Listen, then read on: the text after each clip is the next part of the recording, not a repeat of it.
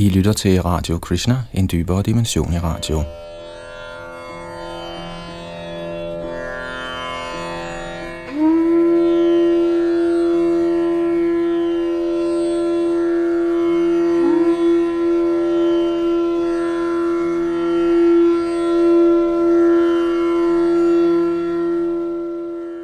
Vidunderlige Krishna hedder kapitel 26 i Srimad Bhagavatams 10. kanto, som vi i øjeblikket er i gang med at gennemgå her i Radio Krishna. Vi har været igennem de første ni kantoer, hvor vi har fået fantastiske beskrivelser af hengiven tjeneste, bhakti og dens forskellige udtryk og finesser. For uh, ifølge Srila Prabhupads egne udtalelser, at blive tilstrækkeligt erkendt og realiseret i Guds bevidsthed til i det tiende kanto helt at kunne forstå og tage til sig i Krishna Lila, som jo er et mysterium med en dybde, ingen kan helt forstå. I øjeblikket har vi øh, været igennem den fantastiske leg, hvor Krishna løfter Govardhan bjerget, fordi Indra, regnens halvgud og kongen over himlen, fik sin offring stoppet af Krishna, som heller ville have, at kohyrderne skulle tilbede Govardhanhøjen med dens rigdom, og det udløste Indras raseri med regn og havl til følge, hvis effekt Krishna fik øh, forhindret gennem at løfte Govardhanhøjen og lade alle kohyrder med deres styr og familier søge ly under højen, hvor Krishna altså havde skabt et mellemrum til beskyttelse for regnen. Dette udløste nogen undren hos kohørterne, der tænkte, hvordan kan et barn på syv år løfte et bjerg? Forståeligt nok. Og i denne undren øh, opsøger de Nanda Maharaj, deres leder og Krishnas far, for i deres tvivl at øh, spørge, hvordan det nu også skulle hænge sammen. Hvorved vi skal høre, hvad Nanda svarer i dette kapitel, her hvor Yadunandanda sidder bag mikrofonen, og det er A.C. Bhaktivedanta Swami Prabhupads to disciple, Ridananda Das Goswami og Gopi Parandan Das, der har oversat og kommenteret denne del af Srimad Bhagavatam.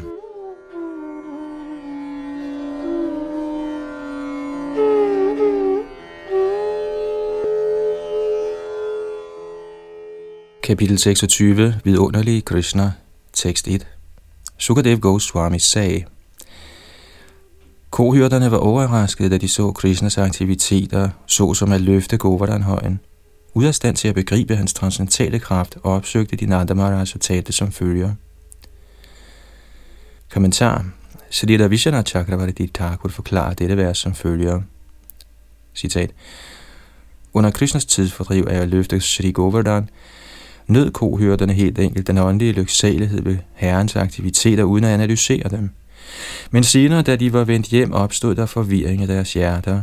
Således tænkte de, nu har vi direkte set drengen Krishna løfte Govardhanhøjen, og vi husker, hvordan han dræbte putterne og andre dæmoner, slukkede skovbrænde osv. På det tidspunkt troede vi, at disse usædvanlige handlinger indtraf på grund af en velsignelse fra braminerne, eller på grund af Nanda Maharajas store held, eller måske havde denne dreng modtaget Narayans nåde og således fået hans kraft. Men alle disse formodninger er forkerte, da en almindelig dreng på syv år aldrig kunne holde bjergenes konge oppe i hele syv dage. Krishna er ikke et menneske. Han må være den højeste herre i egen person. Men på den anden side holder lille Krishna meget af, når vi forkæler ham, og han bliver gnaven, når vi, hans onkler og vildønder, ganske enkelt værtslige kohyrder, ikke giver ham opmærksomhed. Han lader til at blive sulten og tørstig, stjæler yoghurt og mælk, laver under tiden numre, lyver, plaprer barnligt og vogter kalvene. Hvis han faktisk er den højeste herre, hvorfor gør han så alle disse ting? Tyder de ikke på, at han er et almindeligt menneskebarn? Vi er helt ude af stand til at konstatere sandheden om hans identitet.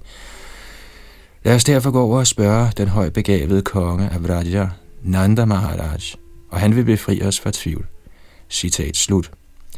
Ifølge Shrita Vishwanath Chakravarti Thakur besluttede kohørterne sig, og derpå trådte de ind i Nanda Maharajas store mødesal og udspurgte ham som beskrevet i det følgende vers.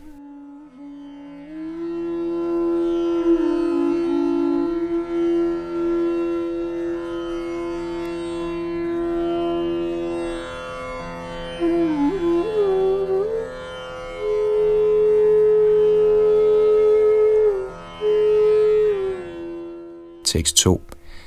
Kohyrderne sagde, siden denne dreng udfører usædvanlige gerninger, hvordan kunne han retfærdiggøre at lade sig føde blandt værtslige mennesker som os? En fødsel, der for ham ville forekomme foragtelig. Kommentar. Et almindeligt levende væsen kan ikke undgå ubehagelige forhold, men den højeste hersker kan altid lave perfekte arrangementer til glæde for sig selv.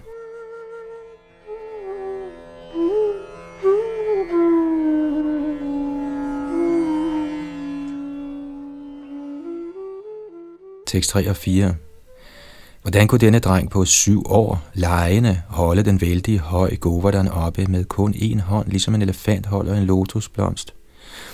Da han kun var spæd og dårligt havde lukket øjnene op, drak han brystmælken fra den mægtige dæmonkvinde Putana og sugede desuden selve hendes livskraft ud, ligesom tidens kraft suger ungdommen ud af ens læme.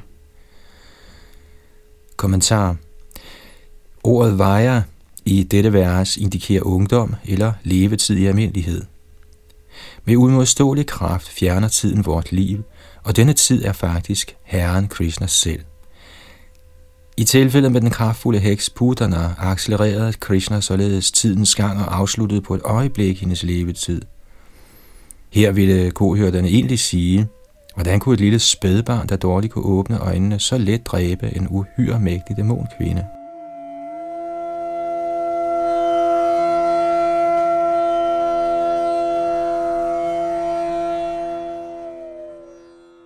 6, 5 og 6 En gang da han kun var tre måneder gammel, græd lille Krishna og sparkede opad med sine fødder, da han lå under en stor vogn. Så faldt vognen om og vendte på hovedet, kun fordi den blev ramt af spidsen af hans tog. I en alder af et år, mens han sad fredeligt, blev han taget op i luften af dæmonen Trinavarta. Men baby Krishna tog fat i dæmonens hals, hvilket forvoldte ham stor smerte og dræbte ham således. Kommentar. Kohyrderne, der elskede Krishna som et almindeligt barn, var forbløffet over alle disse hændelser. Et nyfødt barn kan normalt ikke dræbe en mægtig heks, og man forventer sig næppe, at et barn på et år kunne dræbe en dæmon, der havde kidnappet ham og taget ham op i luften. Men Krishna gjorde alle disse vidunderlige ting, og kohyrderne forøgede deres kærlighed til ham ved at huske og diskutere hans aktiviteter.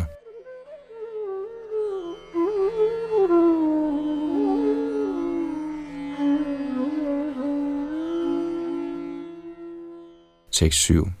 En gang bandt hans mor ham med reb til en morder, fordi hun havde taget ham i at stjæle smør. Så trak han morderen, kravlende på sine hænder, hen mellem et par Arjuna-træer og væltede dem. Kommentar. De to Arjuna-træer var gamle og tykke, og de ragede op over lille Krishnas gårdsplads. Ikke desto mindre blev de med lethed væltet af det uartige barn.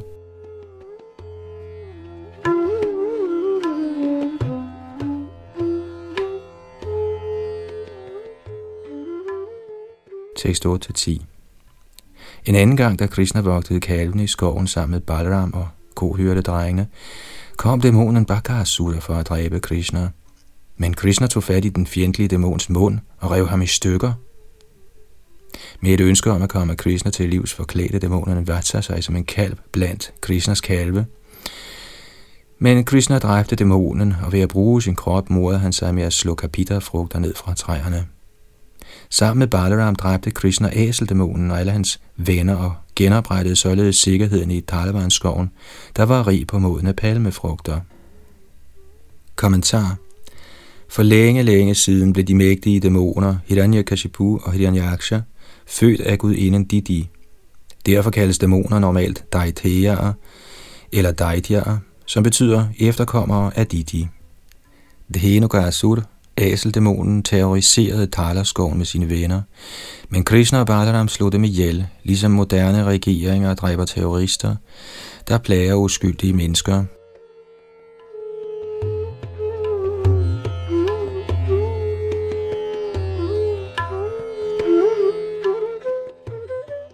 Tekst 11-13 Efter han havde sørget for, at den mægtige Balaram dræbte den skrækkelige dæmon Pralamba, frelste Krishna Vrajas kohørte drenge og deres dyr fra en skovbrand. Krishna tugtede den giftigste af slanger Kalya, og efter at have ydmyget ham, drev han ham med magt væk fra søen ved Yamuna. Således gjorde herren vandet i den flod fri fra slangens kraftfulde gift. Kære Nanda, hvordan kan det være, at vi og alle de andre indbyggere i Vraja ikke kan opgive vores konstante hengivenhed mod din søn? Og hvordan kan det være, at han er så spontant tiltrukket af os? Kommentar.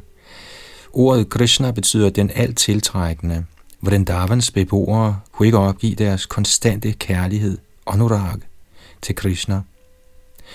Deres holdning over for ham var ikke udtalt teistisk, da de var usikre på, om han var Gud eller ej.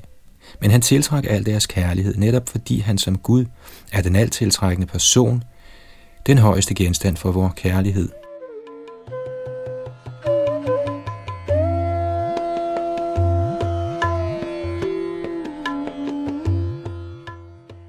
Kohyrderne spurgte også, citat, hvordan kan det være, at unge Krishna føler sådan konstant kærlighed til os? Citat slut. Faktisk elsker den højeste herre alle levende væsener, der for evigt er hans børn. I slutningen af Bhagavad Gita udtrykker Krishna dramatisk sin kærlighed til Arjuna og ansporer Arjuna til at besvare den kærlighed ved at overgive sig til ham. I sine bønder til Krishna siger Shri Chaitanya Mahaprabhu, Etadrashi tava kripa bhagavan mamapi duradaiva midrisham ihajani nanuragaha. Citat. Min herre, du er så barmhjertig mod mig, men jeg er så uheldig, at min kærlighed til dig ikke er blevet vækket inden i mig. Citat slut. Det er hentet fra Shikshastak, vers nummer 2. I denne udtalelse bruger Shri Chaitanya Mahaprabhu også ordet anurag. Hvor ulykke er, at vi ikke kan gengælde denne anurag eller hengivende kærlighed, som Herren nærer for os. Selvom vi er uendelig små og ubetydelige, og Herren er uendeligt tiltrækkende, giver vi ham af en eller anden grund ikke vores kærlighed. Vi må tage ansvar for denne tåbelige beslutning, siden vor overgivelse til Gud eller manglen på samme er det væsentlige udtryk for vores fri vilje.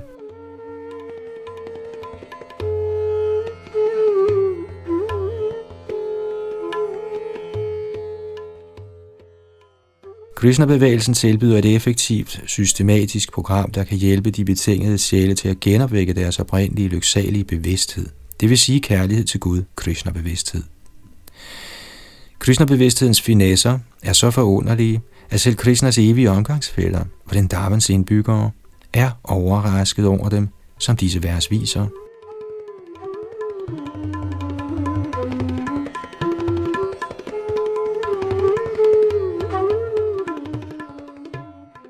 Tekst 14 og 15. På den ene side er denne dreng kun syv år gammel, og på den anden side ser vi, at han har løftet den vældige høj Govardhan.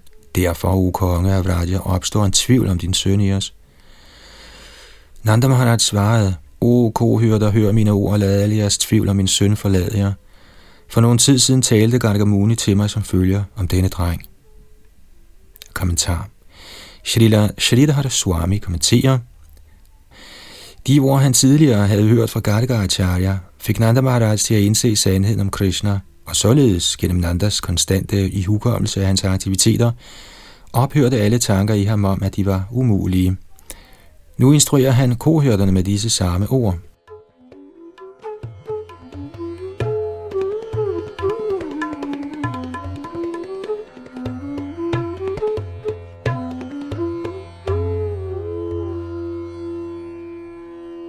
Tekst 16. Gargamuni havde sagt, din søn Krishna viser sig som inkarnation i hver tidsalder. I fortiden antog han tre forskellige farver, hvid, rød og gul, og nu har han åbenbart sig i en sortladen farve. Kommentar. Denne og de næste seks vers, det vil sige 17-22, er hentet fra denne bogs 8. kapitel, hvor Gargamuni instruerer Nanda Maharaj om Nandas søn Krishna. Oversættelserne til disse vers er baseret på hans guddommelige nåde A.C. Bhaktivedanta Swami Prabhupads oversættelser. I kapitel 8, hvor versen oprindeligt står, vil læseren finde udførlige kommentarer af Srila Prabhupada.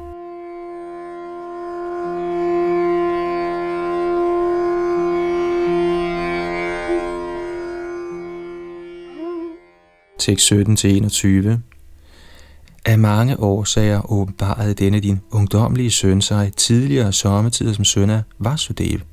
Derfor kalder de lærte under tiden dette barn for Vasudev. Din søn har mange skikkelser og navne ifølge hans transcendentale kvaliteter og aktiviteter. Jeg kender disse, men de fleste mennesker forstår dem ikke. For at forøge kohørternes transcendentale lyksalighed i Gokul, vil dette barn altid handle til glæde for dig, og kun ved hans nåde vil du overvinde alle vanskeligheder. O Nanda Maharaj, i historien står der nedfældet, at da der var en uegnet, ukvalificeret regering, fordi Indra var blevet detroniseret, og da ærlige folk blev plaget og forstyrret af tyve, åbenbarede dette barn sig for at bremse skurkene og beskytte menneskene, så de kunne trives. Dæmoner kan ikke skade halvguderne, der altid har Vishnu på deres side. Ligeledes kan en person eller gruppe, der er knyttet til den alt igennem lykkebringende Krishna, ikke overvindes af fjender. Kommentar Shalila Prabhupada har i denne forbindelse især understreget, at ligesom Krishnas venner ikke kan besejres af Kangs, vil hans nutidige hengivne ikke blive overvundet af deres dæmoniske modstandere. Ej heller vil herrens hengivne blive besejret af de indre fjender, de begærlige materialistiske sanser.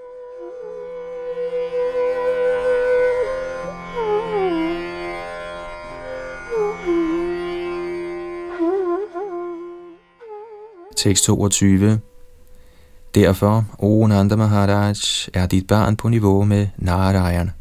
Hvad angår hans transcendentale kvaliteter, rigdom, berømmelse og indflydelse, er han nøjagtig som Narayan. Du skal således ikke være overrasket over hans aktiviteter.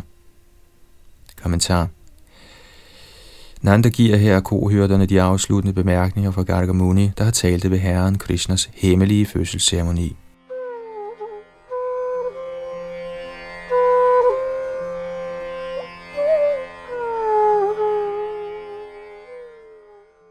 Tekst 23 og 24.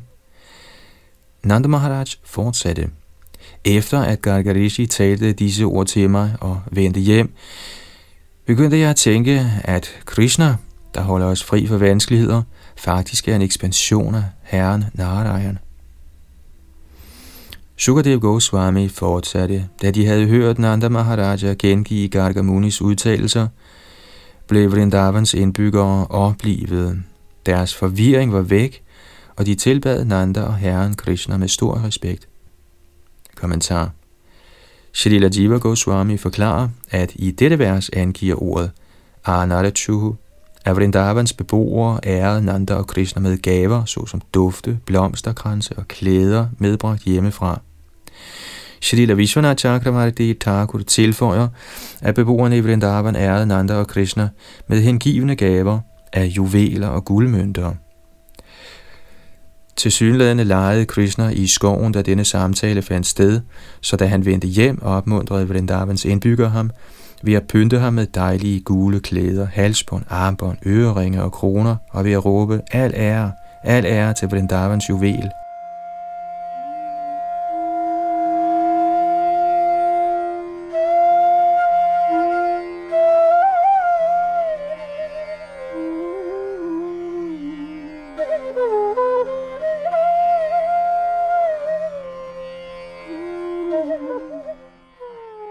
Tekst 25. Indra blev gal, da hans offring blev afbrudt, og således fik han det til at regne og havle over Gokul, sammen med lyn og kraftige vinde, der alt sammen i høj grad plagede kohyrderne, dyrene og kvinderne der. Da Krishna, der er natur altid er medlidende, så tilstanden hos dem, der kun havde ham som deres ly, smilte han bredt og løftede Govardhan-højen med en hånd, ligesom et barn plukker en padehat for at lege med den. Ved at holde højen oppe beskyttede han kohørte samfundet. Må han, gode vinter, køernes herre og ødelæggeren af Indras falske stolthed være tilfreds med os. Kommentar Ordet Indra betyder herre eller konge. Således kaldes Krishna i dette vers bevidst Indro Gavarm, køernes herre. I virkeligheden er han den faktiske Indra, den faktiske hersker over alle, og halvguderne er kun hans tjenere, der repræsenterer hans højeste vilje. Det fremgår af dette og de tidligere vers i dette kapitel, at Krishnas bedrift med Govardhanhøjen gjorde kraftigt indtryk på Vrindavans simple kohørter, og de huskede denne dåd igen og igen. så afgjort ved enhver, der alvorligt og nøgteren betænker unge Krishnas aktiviteter, overgive sig til ham og blive hans evige hengivne i kærlig hengiven tjeneste. Det er den rationelle konklusion, man skulle nå til, efter at have læst dette kapitel.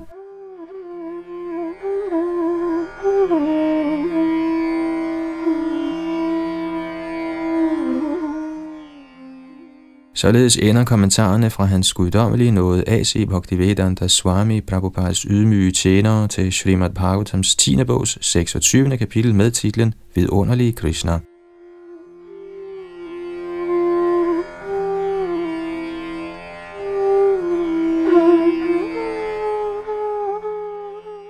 Kapitel 27 Herren Indra og mor Surabhi fremsiger bønder.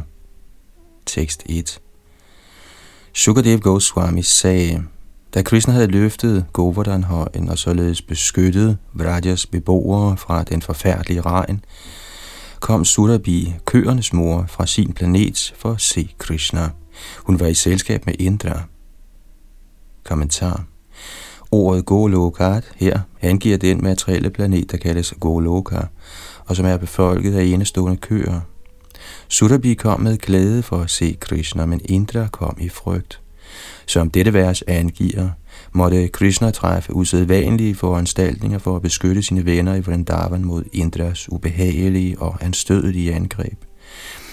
Indra skammede sig helt klart og var desuden nervøs for sin fremtid.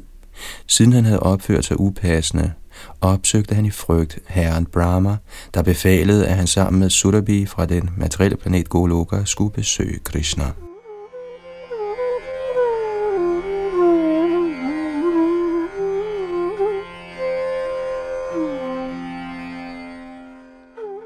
Tekst 2 Indra skammede sig meget over at have fornærmet herren. Efter at have opsøgt ham på et afsides sted, faldt Indra langstrakt ned og anbragte sin hjelm, der strålede som solen på herrens lotusfødder. Kommentar det helt nøjagtige afsides sted, hvor Indra opsøgte Shri Krishna, bliver nævnt af vismanden Shri Vaishampayana i Harivangs Vishnu Parva 19.3. Sadadara Shopavishtangamai Govardhana Shilatale Citat han så ham, altså Krishna, sidde ved foden af Govardhan-højen. Citat slut. Ud fra Acharyernes kommentarer forstår vi, at Krishna ønskede et afsides møde med Indra, for at han ikke skulle blive mere ydmyget. Indra kom for at overgive sig og bede om forladelse, og herren tillod ham at gøre dette privat.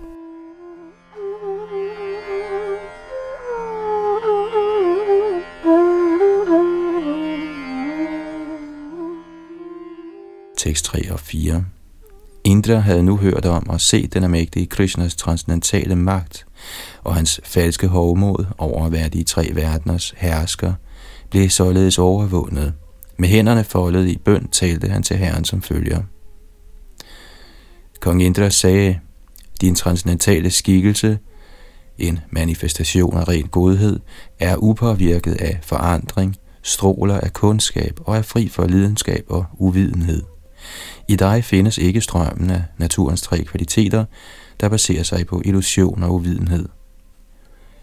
Kommentar Den store Bhagavatam-kommentator Shrila Shridhar Swami har på mesterlig vis forklaret sanskrit-elementerne i dette dybsindige vers. Sanskrit-ordet dharma har flere betydninger. A. Bolig, hus, hjem osv. B. En yndlingsting eller person, glæde eller nydelse. C skikkelse eller udseende. D. Kraft, styrke, majestæt, pragt, glans eller lys. Hvad angår det første sæt betydninger, fortæller Vedanta Sutra, at den absolute sandhed er kilden til og hvilestedet for hele eksistensen, og i Bhagavatams første vers siges denne absolute sandhed at være Krishna. Selvom Krishna befinder sig i sin egen dharma eller bolig, der kaldes Krishna Lok, er han selv hvilestedet for hele eksistensen, som Arjuna bekræfter i Bhagavad Gita, hvor han tiltaler Krishna som Parangdham, den højeste bolig. Selve navnet Krishna tilkendegiver den altiltrækkende person, og således er Herren Krishna, som er kilden til skønhed og glæde, afgjort en yndlingsting eller person, glæde eller nydelse. I sidste ende kan disse udtryk kun henvise til Krishna. Dharm betyder også skikkelse eller udseende, og som Indra fremsagde disse bønder, så han faktisk direkte Krishnas skikkelse foran sig. Som tydeligt forklaret i den vediske litteratur, er Herren Krishnas magt, styrke, majestæt, pragt og udstråling alle indhold i hans transcendentale læme, og bærer således vidnesbyrd om Herrens uendelige herligheder.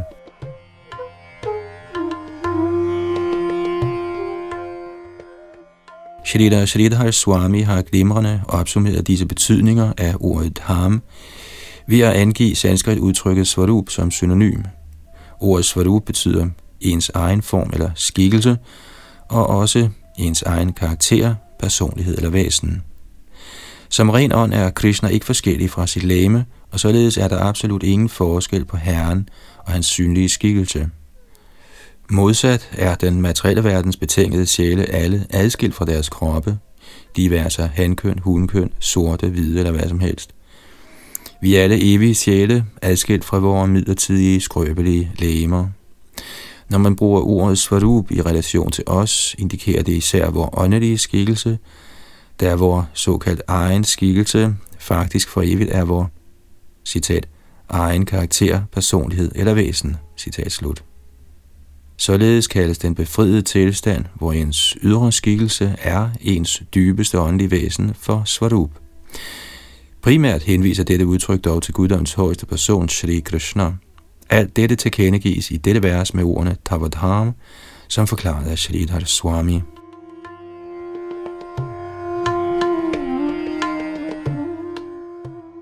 Shridhar Swami har forklaret, at ordet Shandam her betyder altid i samme skikkelse. Shantam kan også betyde uforstyrret, fri for lidenskab eller renset. Ifølge vedisk filosofi skyldes al forandring i denne verden indflydelsen fra lidenskab og uvidenhed.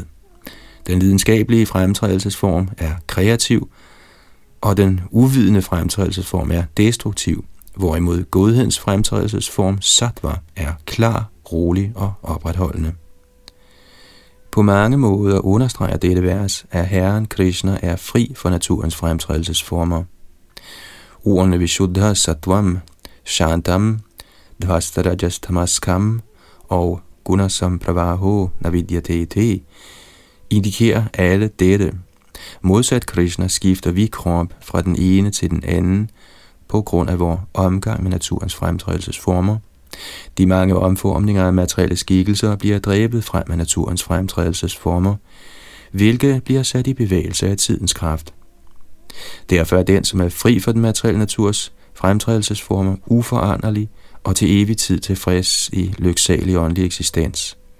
Således angiver ordet Shantam, at Herren er upåvirket af forandring, siden han er fri for naturens materielle fremtrædelsesformer.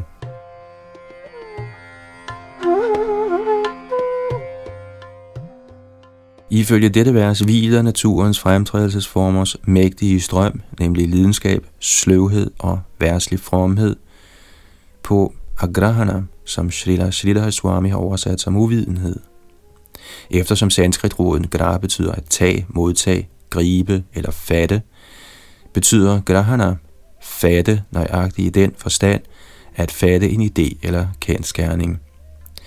Derfor betyder agrahana her – ens mislykkede forsøg på at forstå sin åndelige position, og dette forfejlede forsøg får en til at falde ned i den materielle tilværelses voldsomme strømme. En yderligere betydning af ordet agrahana kan udledes, når det deles i to til kompositummet agrahana. Agra betyder den første, øverste eller bedste, og hana betyder dræbe. Den bedste del af vores eksistens er den rene sjæl, der er evig i modsætning til det midlertidige materielle læme og sind. Den, som vælger den materielle tilværelse frem for Krishna bevidsthed, dræber således faktisk den bedste del af sig selv, sjælen, der i sin rene tilstand ubegrænset kan nyde Krishna bevidsthed.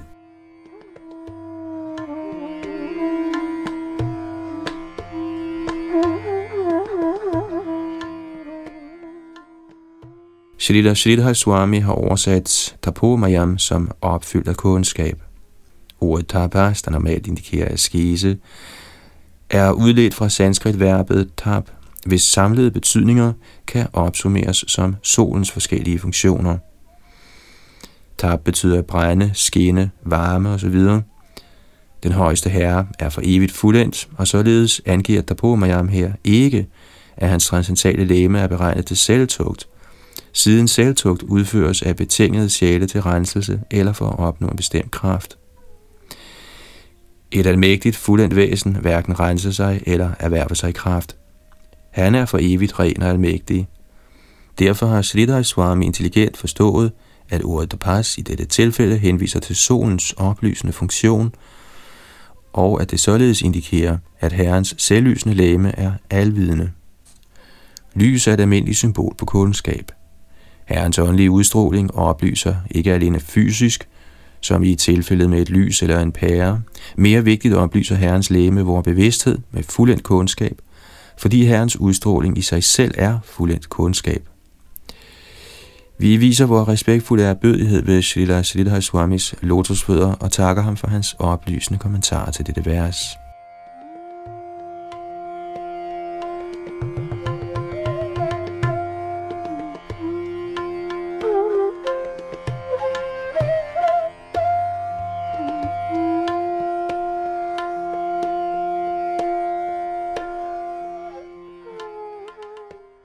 Tekst 5 Hvordan kunne der således i dig eksistere symptomer på en uvidende person, såsom grådighed, begær, vrede og misundelse, der er frembragt af ens tidligere indblanding i materiel eksistens, og som får en til at blive yderligere indfiltret i den materielle tilværelse. Og dog uddeler du, som den højeste herre, straf for at beskytte religiøse principper og kue de slette.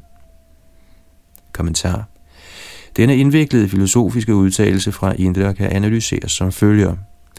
I versets første linje henviser Indra til den idé, der blev udtrykt i slutningen af forrige vers, nemlig at den materielle tilværelse store strømme, der baserer sig på uvidenhed, ikke på nogen måde kan eksistere i den højeste herre. Ordene Tadhetava og Tadkritaha angiver, at noget får naturens fremtrædelsesformer til at vise sig, og de igen bliver årsag til det, der forårsagede dem. I versets anden linje finder vi, at det er materielle følelser, såsom grådighed, begær, misundelse og vrede, der får naturens fremtrædelsesformer til at vise sig, og at de i sig selv forårsages af naturens fremtrædelsesformer. Forklaringen på dette tilsyneladende paradoks er som følger. Når den betingede sjæl beslutter sig for at omgås de materielle kvaliteter, bliver han forurenet af disse kvaliteter. Som Gitaen i 1322 fortæller, Gardanang Gunasangosya Sadasat Yoni Janmasu. For eksempel kan en mand i tilstedeværelse af en forførende kvinde give efter for sine lavere drifter og forsøge at nyde sex med hende. Hvis således at beslutte sig for at omgås naturens lavere kvaliteter, viser disse kvaliteter sig meget stærkt i ham. Han overvældes af lyst og drives til gentagende gange at tilfredsstille sit brændende begær da hans sind er besmittet af begær ved alt, hvad han gør, tænker og siger, være påvirket af hans stærke bånd til sex. Ved med andre ord at vælge at omgås naturens begærlige kvaliteter, har han fået dem til kraftigt at vise sig inde i ham selv, og i sidste ende vil disse løsende kvaliteter i sig selv få ham til at acceptere en ny materiel krop, der passer sig for anlægner, der styres af disse kvaliteter.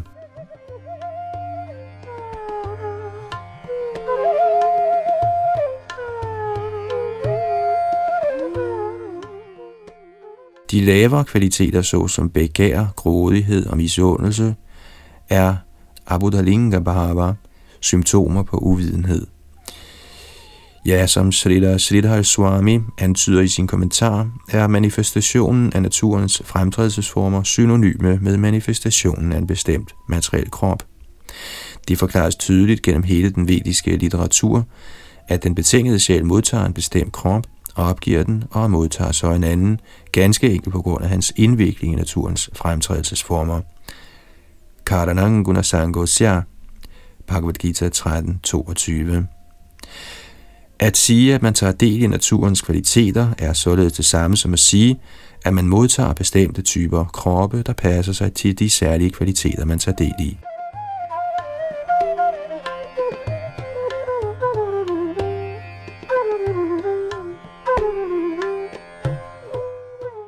En uvidende tilskuer kan naivt have fortolket Krishnas tidsfordriv med Govardhan som følger. Vrindavans beboere var ifølge vediske principper forpligtet til at give himlens herre Indra bestemte gaver. Lille Krishna, der ignorerede Indras stilling, tilregnede sig disse gaver med henblik på sin egen nydelse. Da Indra ville straffe Krishna og hans venner, kulkastede herren Indras forsøg, ydmygede ham og udtømte hans stolthed og ressourcer. Men denne overfladiske fortolkning bliver modbevist i dette vers. Her tiltaler Indra Shri Krishna som Bhagavan, der antyder, at han ikke er noget almindeligt barn, men faktisk Gud. Derfor var Krishnas afstraffelse af Indra del af hans mission, det vil sige at beskytte religiøse principper og kue de misundelige. De var ikke en udvisning af materiel vrede eller grådighed over de gaver, der var tiltænkt Indra. Shri Krishna er ren åndelig væren, og hans simple ønske er at beskæftige alle levende væsener i Krishna-bevidsthedens fuldendte lyksalige liv. Krishnas ønske om at få os Krishna-bevidste er ikke egocentrisk, da Krishna i sidste ende er alting, og Krishna-bevidsthed objektivt set er den bedste bevidsthed. Indra er i realiteten Krishnas ydmyge tjenere, en kendskærning han nu begynder at huske.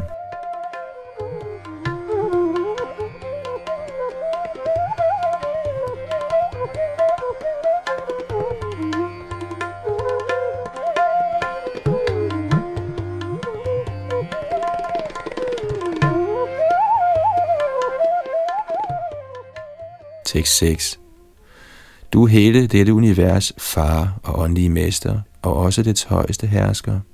Du er den uoverstigelige tid, der påtvinger de syndige straf til deres eget bedste. Ja, i dine forskellige inkarnationer, som du vælger af din egen fri vilje, handler du beslutsomt for at fjerne den falske stolthed hos dem, der våger at fremstille sig selv som denne verdens herre. Kommentar Ordet hidaya er vigtigt her – Herren Krishna beskytter religion og straffer de onde til gavn for hele universet. Tåbelige og troløse pseudopræster kritiserer Gud for at have straffet de levende væsener gennem naturens handlinger. Men hvad enten Krishna straffer dem indirekte gennem naturen, eller direkte i sine inkarnationer, som nævnt her, er han i sin fulde ret til at gøre således, da han er universets far, åndelige mester og højeste hersker. En anden måde, hvorpå han kurer de betingede sjæles falske forsøg på at etablere Guds rige uden Gud, er gennem hans skikkelse som den uoverstigelige tid. Man siger, den der elsker sin søn, tugter ham i tide. Det er en kendskærning, og det er faktisk Herrens barmhjertighed, at han gør sig den ulejlighed at korrigere vor uartighed, selvom troløse mennesker kritiserer Herrens faderlige overvågenhed.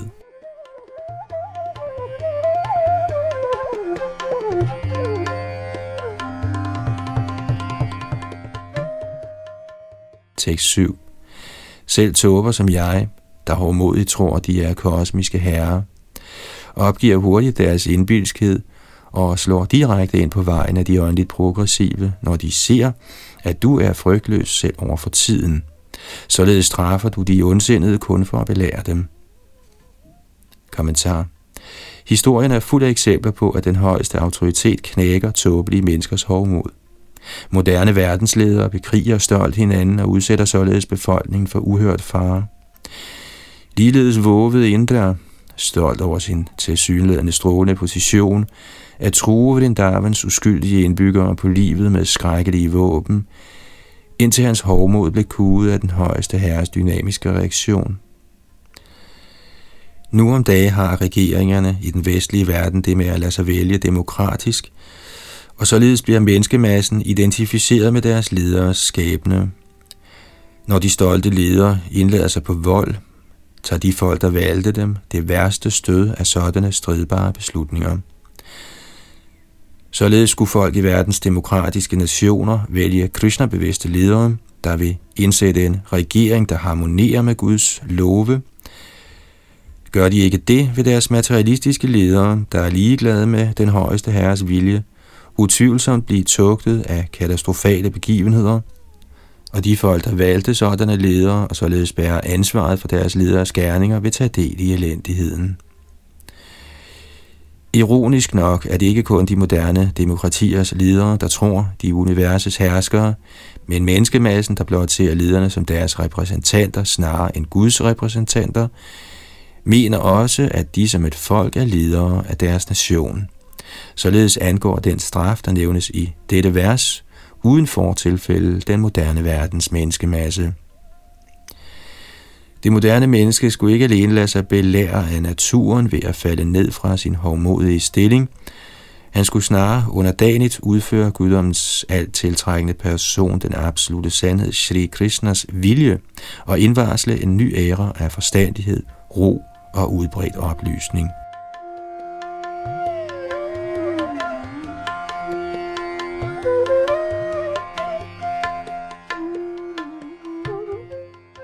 Tekst 8.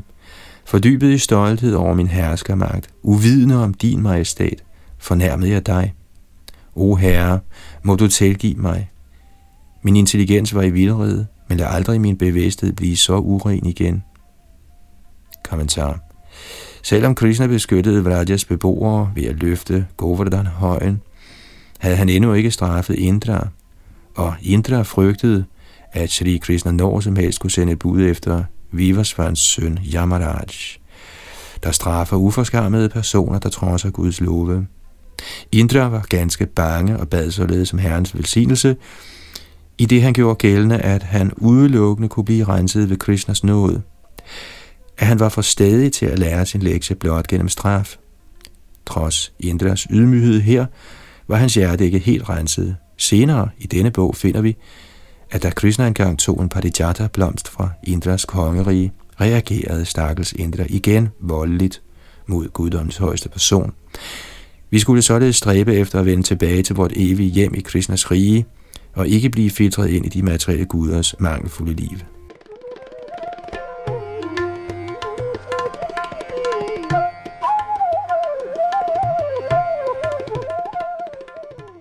Tekst 9 du nedstiger til denne verden, o transcendente herre, for at knuse de krigsherrer, der tynger jorden og som forårsager mange skrækkelige forstyrrelser. O herre, du handler samtidig til gavn for dem, der trofast tjener dine lotusfødder. Kommentar. Dette vers benytter en interessant poetisk teknik. Krishnas nedstigen til denne verden siges at være møntet på de dæmoniske krigsherres abhav, der bogstaveligt talt betyder ikke-eksistens eller ødelæggelse, og samtidig på bhav eller eksistens, fremgang, hos dem, der trofast tjener Herrens lotusfødder. Sand eksistens, der antydes her med ordet bhav, er Satchidananda, evig og fuld af lyksalighed og kundskab. For en uinformeret jagttager kan det se ud som om, at Krishna helt enkelt belønner sine tilhængere og straffer sine fjender, ligesom et almindeligt menneske ville gøre. Denne specifikke tvivl bliver i vidt omfang rejst i 6. bog i forbindelse med, at Krishna tager de trofaste halvguders parti mod de troløse dæmoner i en bestemt kosmisk krig. I den bog forklarer Vaisnava autoriteterne tydeligt, at Herren Krishna faktisk er alle levende væseners far og herre, og at alle hans aktiviteter derfor er til gavn for hele eksistensen. Krishna er egentlig ikke årsag til nogens ikke-eksistens. Snarere kurer han det tåbelige, destruktive, materielle optræden hos dem, der trodser Guds love. Disse love er skabt for at sikre velstanden, harmonien og lykken i hele skabelsen, og overtrædelse af disse er en uberettiget forstyrrelse.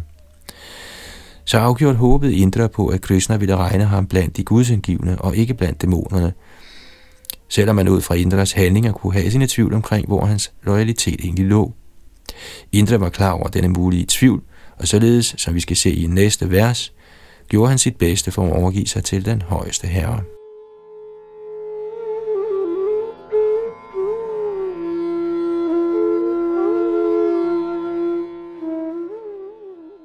Tekst 10 og 11 er bødighed til dig, den højeste person i guddommen, den store sjæl, der er alt gennemtrængende, og som bor i alles hjerter.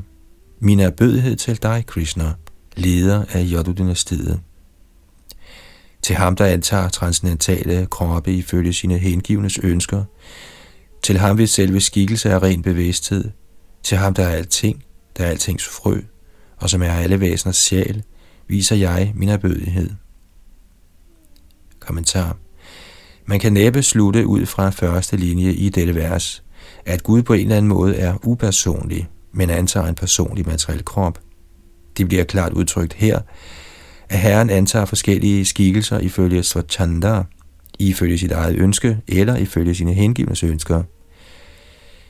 En upersonlig Gud kunne næppe gengælde dens tilhængeres ønsker, ej heller kunne en upersonlig Gud i sig selv have ønsker, da ønsker er betegnende for personer. Derfor indikerer Herrens fremvisning af forskellige skikkelser på en personlig måde som reaktion på personlige ønsker, at han til evig tid er en person og udviser sine forskellige transcendentale kroppe som udtryk for hans egen evige natur.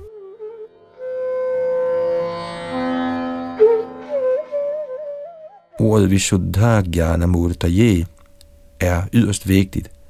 Murti betyder gudeskikkelsen, og det udtales specifikt her, at Herrens skikkelse i sig selv er helt ren bevidsthed. Bevidsthed er det primære åndelige element, adskilt fra et hvert af de materielle elementer, og endda adskilt fra de subtile eller psykologiske materielle elementer, sind, intelligens og falsk ego, der kun er et psykisk dække over ren bevidsthed. Da Herrens skikkelse består af ren bevidsthed, kan den næppe forstås som en materiel krop på linje med de dødelige poser af kød og knogler, vi bærer rundt på i denne verden. I de to sidste linjer af dette vers bliver der lagt poetisk tryk på ordet Sadeva, alting. Herren er alting, han er altings frø, og han er alle levende væseners sjæl. Lad os derfor gøre som indre og vise vor bødighed for Herren.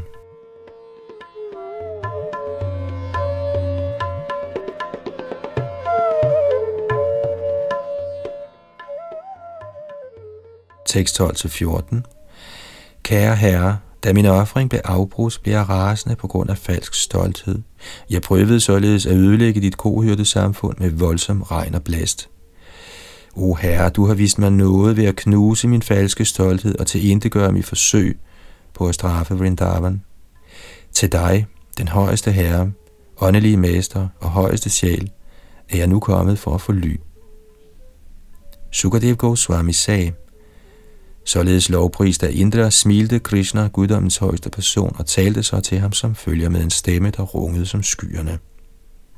Kommentar Selvom Krishna i dette tidsfordriv forekom at være en lille dreng, indikerer ordene Megha Gambhira Yavacha, at han talte til Indra med den højeste herres dybe, rungende stemme.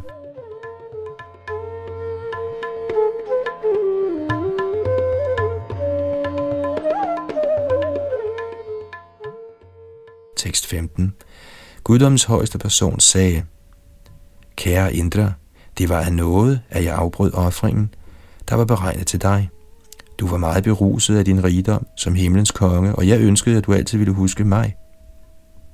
Kommentar. Ifølge Sridhar Swami får Indra og Krishna her en fortrolig snak. Indra lettede sig sind for herren, og nu afslører herren Krishna ligeledes sin hensigt. I dette kapitels 11. tekst erklæret Indra eftertrykkeligt, at Herren Krishna faktisk er alting, og ifølge Indras eget kriterium er det tydeligvis en tilstand af vanvid at glemme Krishna. Når den højeste herre minder os om, at han er den højeste, reklamerer han ikke hårdmodigt for sig selv som en værslig politiker eller entertainer. Herren er tilfreds i sig selv, i sin egen ubegrænsede eksistens, og prøver kærligt at få os tilbage til vores egen fuldendte tilværelse som hans evige omgangsfælder. Fra Guds synsvinkel er selv himlens mægtige konge Indra blot et barn, og et uartigt barn desuden. Og således straffede Herren, som den kærlige far han er, sit barn og bragte ham tilbage til Krishna-bevidsthedens forstandige tilstand.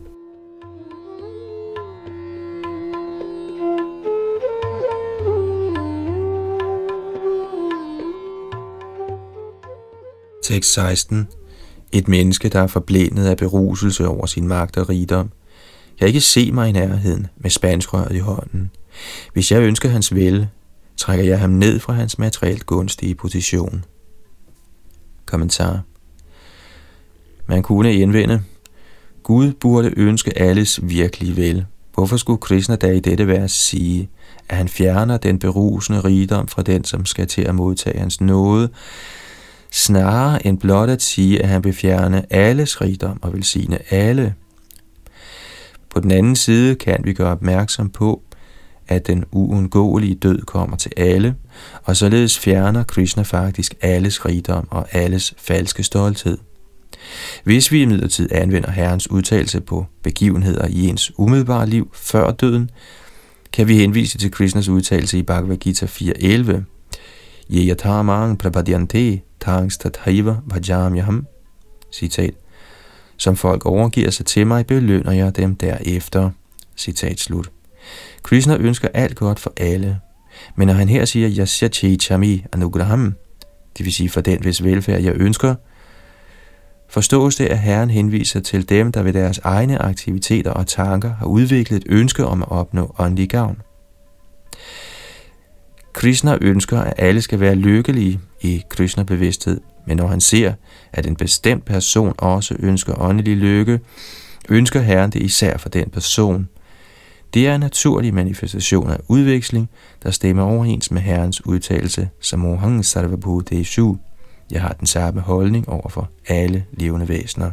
Bhagavad Gita 9.29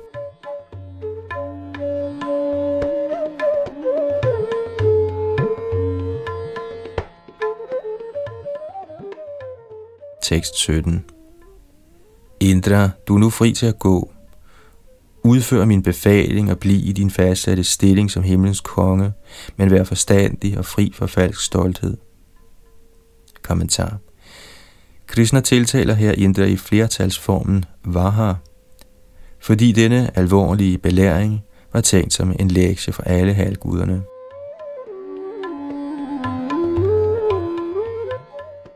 Tekst 18 Sammen med sit afkom, køerne, viste mor Sudhabi derpå sin erbødighed for Krishna.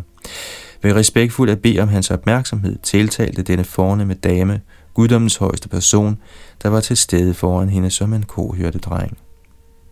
Kommentar Udtalelsen her om, at den himmelske ko Sudhabi opsøgte herren sammen med sit afkom, Svasantanai, er en henvisning til de transcendentale køer, der leger med Krishna i Vrindavan.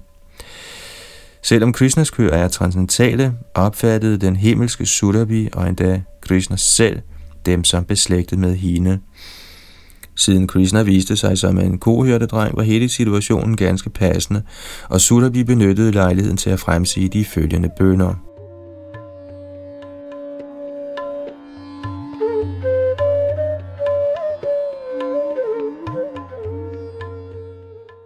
Tekst 19.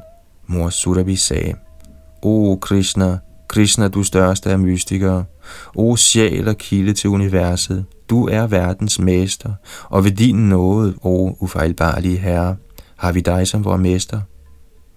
Kommentar Sridhar Vishwanath Chakravarti Thakur påpeger her, at mor Sudabi føler stor ekstase, som hun gentager ordene Krishna, Krishna, Krishna løftede Govardhan-højen ved sin mystiske kraft og beskyttede således Vrindavans køer, hvorimod hendes såkaldte mester Indra havde forsøgt at slå dem ihjel.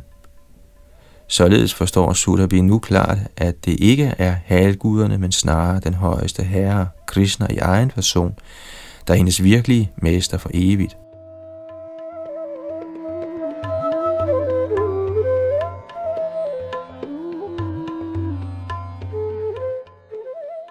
Tekst 20. Du er vor tilbedelsesværdige guddom. Derfor, o Herre over kosmos, til gavn for køerne, braminerne, halvguderne og alle andre hellige personer, bliv vor indre. Kommentar. Den højeste herre er komplet i sig selv. Han kan gøre alting selv. Herren udpegede et af sine utallige børn til at beklæde posten som indre, herren over den kosmiske himmel. Men Indra misbrugte sin autoritet, og nu beder Surabhi Krishna, den absolute sandhed, om direkte at blive hendes herre, hendes Indra. Vi må nøje udføre vores pligter uden falsk hovmod. Således vil vi undgå at blive ubrugelige og forlegne, som i det aktuelle tilfælde med kong Indra, der faktisk angreb herren Krishna og hans Vrindavan hengivne.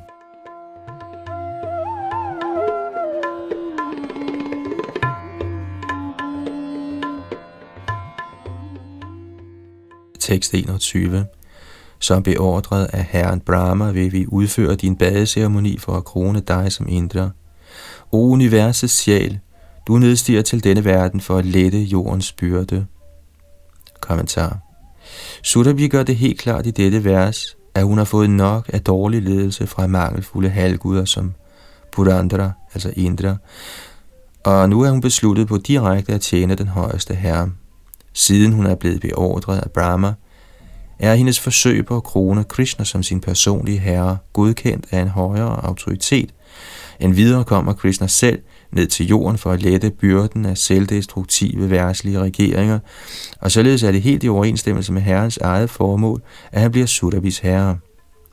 Siden herren styrer millioner af universer, kan han så afgjort tage sig af mor Surabhi. Faktisk ønskede Surabhi at bade herren for sin egen renselses skyld, og hun rettede indtrængende sin anmodning til Vishvatma, universets sjæl, Shri Krishna.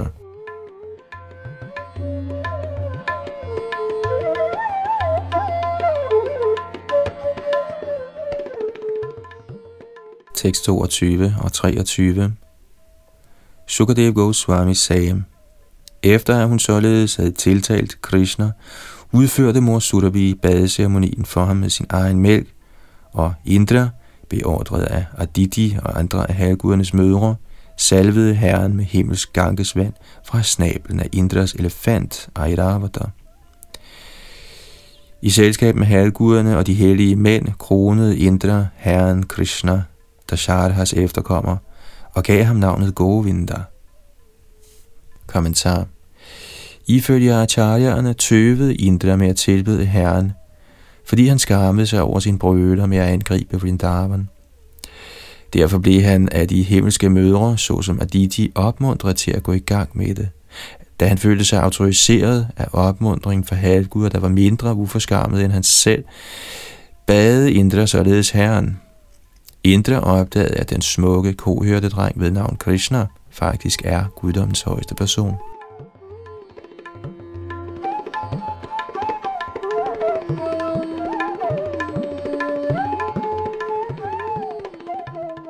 Tekst 24 og 25 Dumburu, Narad og andre Gandharvarer i selskab med Vidyadharar, Siddhar og Charanar kom til stedet for at lovsynge Herren Hari, der renser hele verden, og halvgudernes hustruer opfyldt af glæde dansede sammen til ære for Herren.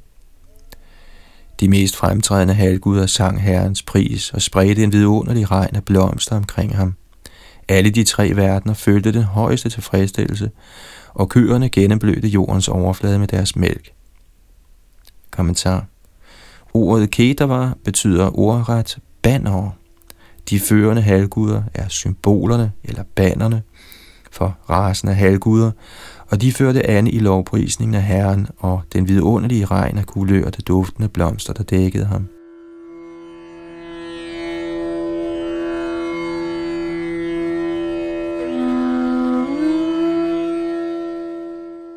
Her stopper vi dagens oplæsning fra Srimad Bhagavatam. Det var Yadunanda Das, der sad bag mikrofonen, og det var A.C. Bhaktivedanta Swami Prabhupads to disciple, Hridananda Das, Goswami og Gopi Parandandas, der havde sammenstillet denne del af Srimad Bhagavatam.